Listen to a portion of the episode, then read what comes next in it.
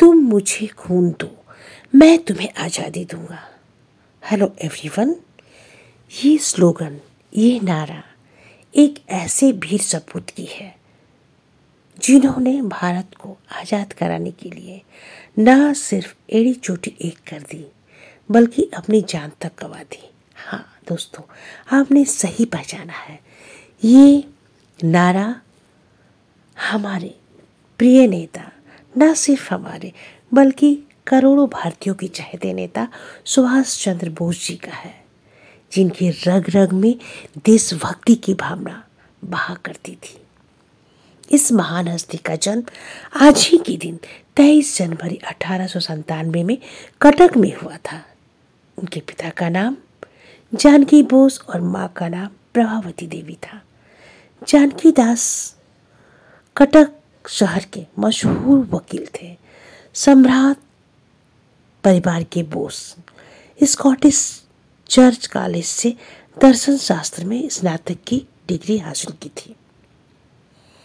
इनके पिता की काबिलियत के कारण उन्हें राय बहादुर की उपाधि से विभूषित किया गया था। आरंभ से ही ये स्पिरिचुअल एटीट्यूड वाले थे। इनका हृदय करुणा से भरा था। समाज सेवा करना इन्हें बहुत ही भाता था। किसी भी, चाहे वो कोई भी व्यक्ति हो, किसी तरह की भी मदद उसे चाहिए होती थी तो ये बढ़ चढ़ कर हिस्सा लेते थे और उनकी मदद करते थे। इनके पड़ोस में एक महिला थी जो निहायत गरीब थी। इन्होंने अपने कॉलेज आने जाने के जो भाड़ा मिलते थे इन्हें अपने परिवार से, उसे डोनेट कर दिया उस महिला को जो बहुत गरीब थी, जिसकी स्थिति देखकर ये द्रवित हो जाया करते थे।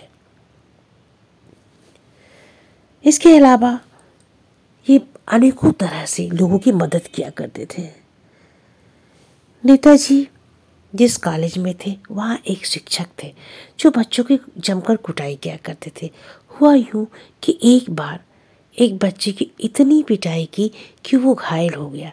यह देखकर सुभाष चंद्र जी को बहुत गुस्सा आया। वो प्रिंसिपल के पास गए और कहा कि आप उस शिक्षक से माफ़ी मांगने को कहें। प्रिंसिपल ने कहा, डिपार्टमेंट की बात है, ऐसी कौन सी बात हो गई है, जाने दीजिए, रहने दीजिए इस मैटर को यहीं पर। फिर क्या था, उन्होंने उन्हें धमकी दी कि मैं स्ट्राइक पर जाऊंगा।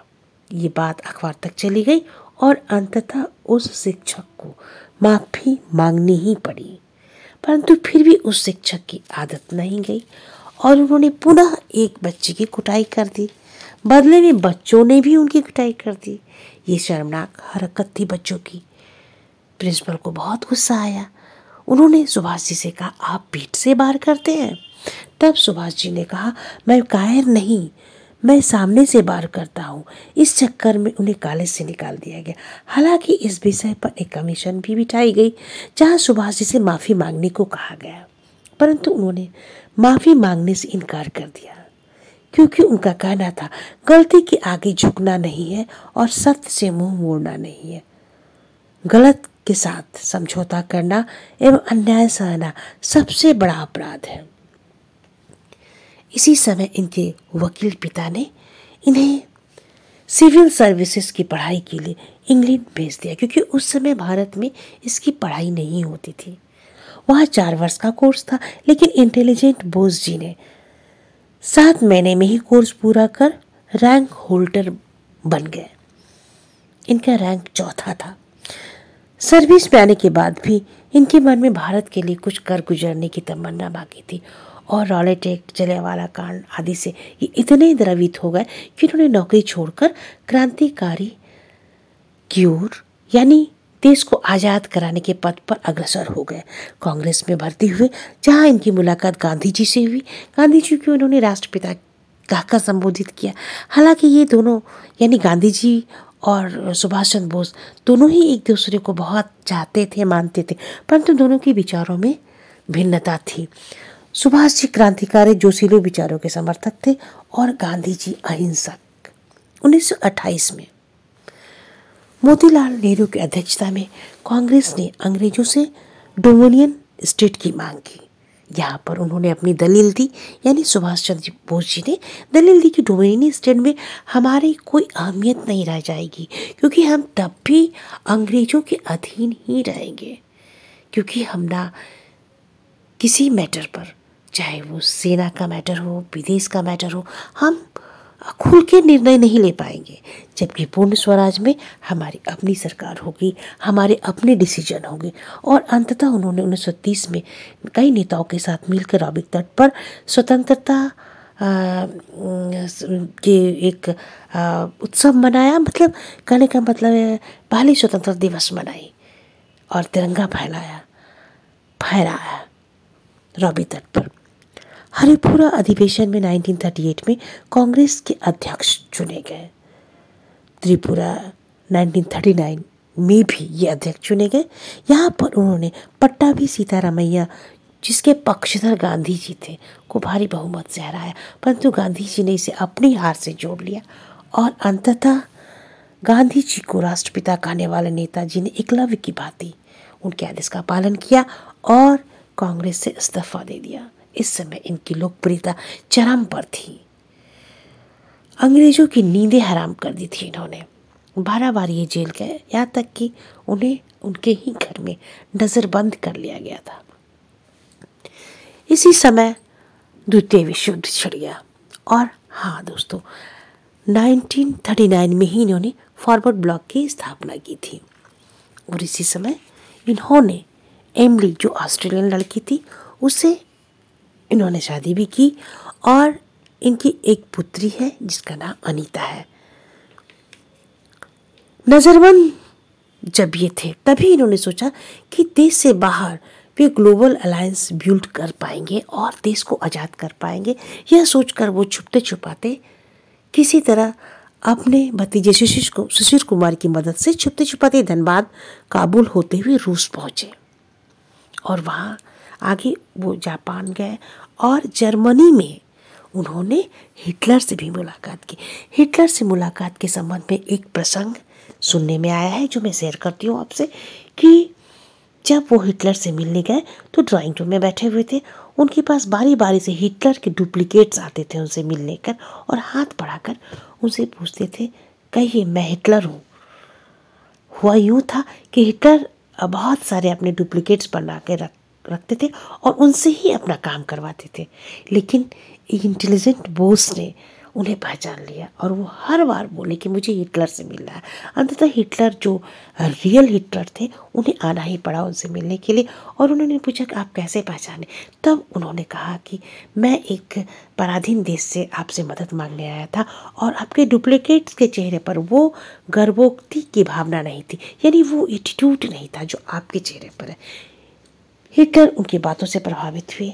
उन्होंने बहुत सारे बंदियों को रिहा कर दिया जो आगे चलकर आज़ाद हिंद फौज के हिस्सा बने। वहाँ से वे सुमात्रा पहुँचे और जापानी शासकों से मिलकर जब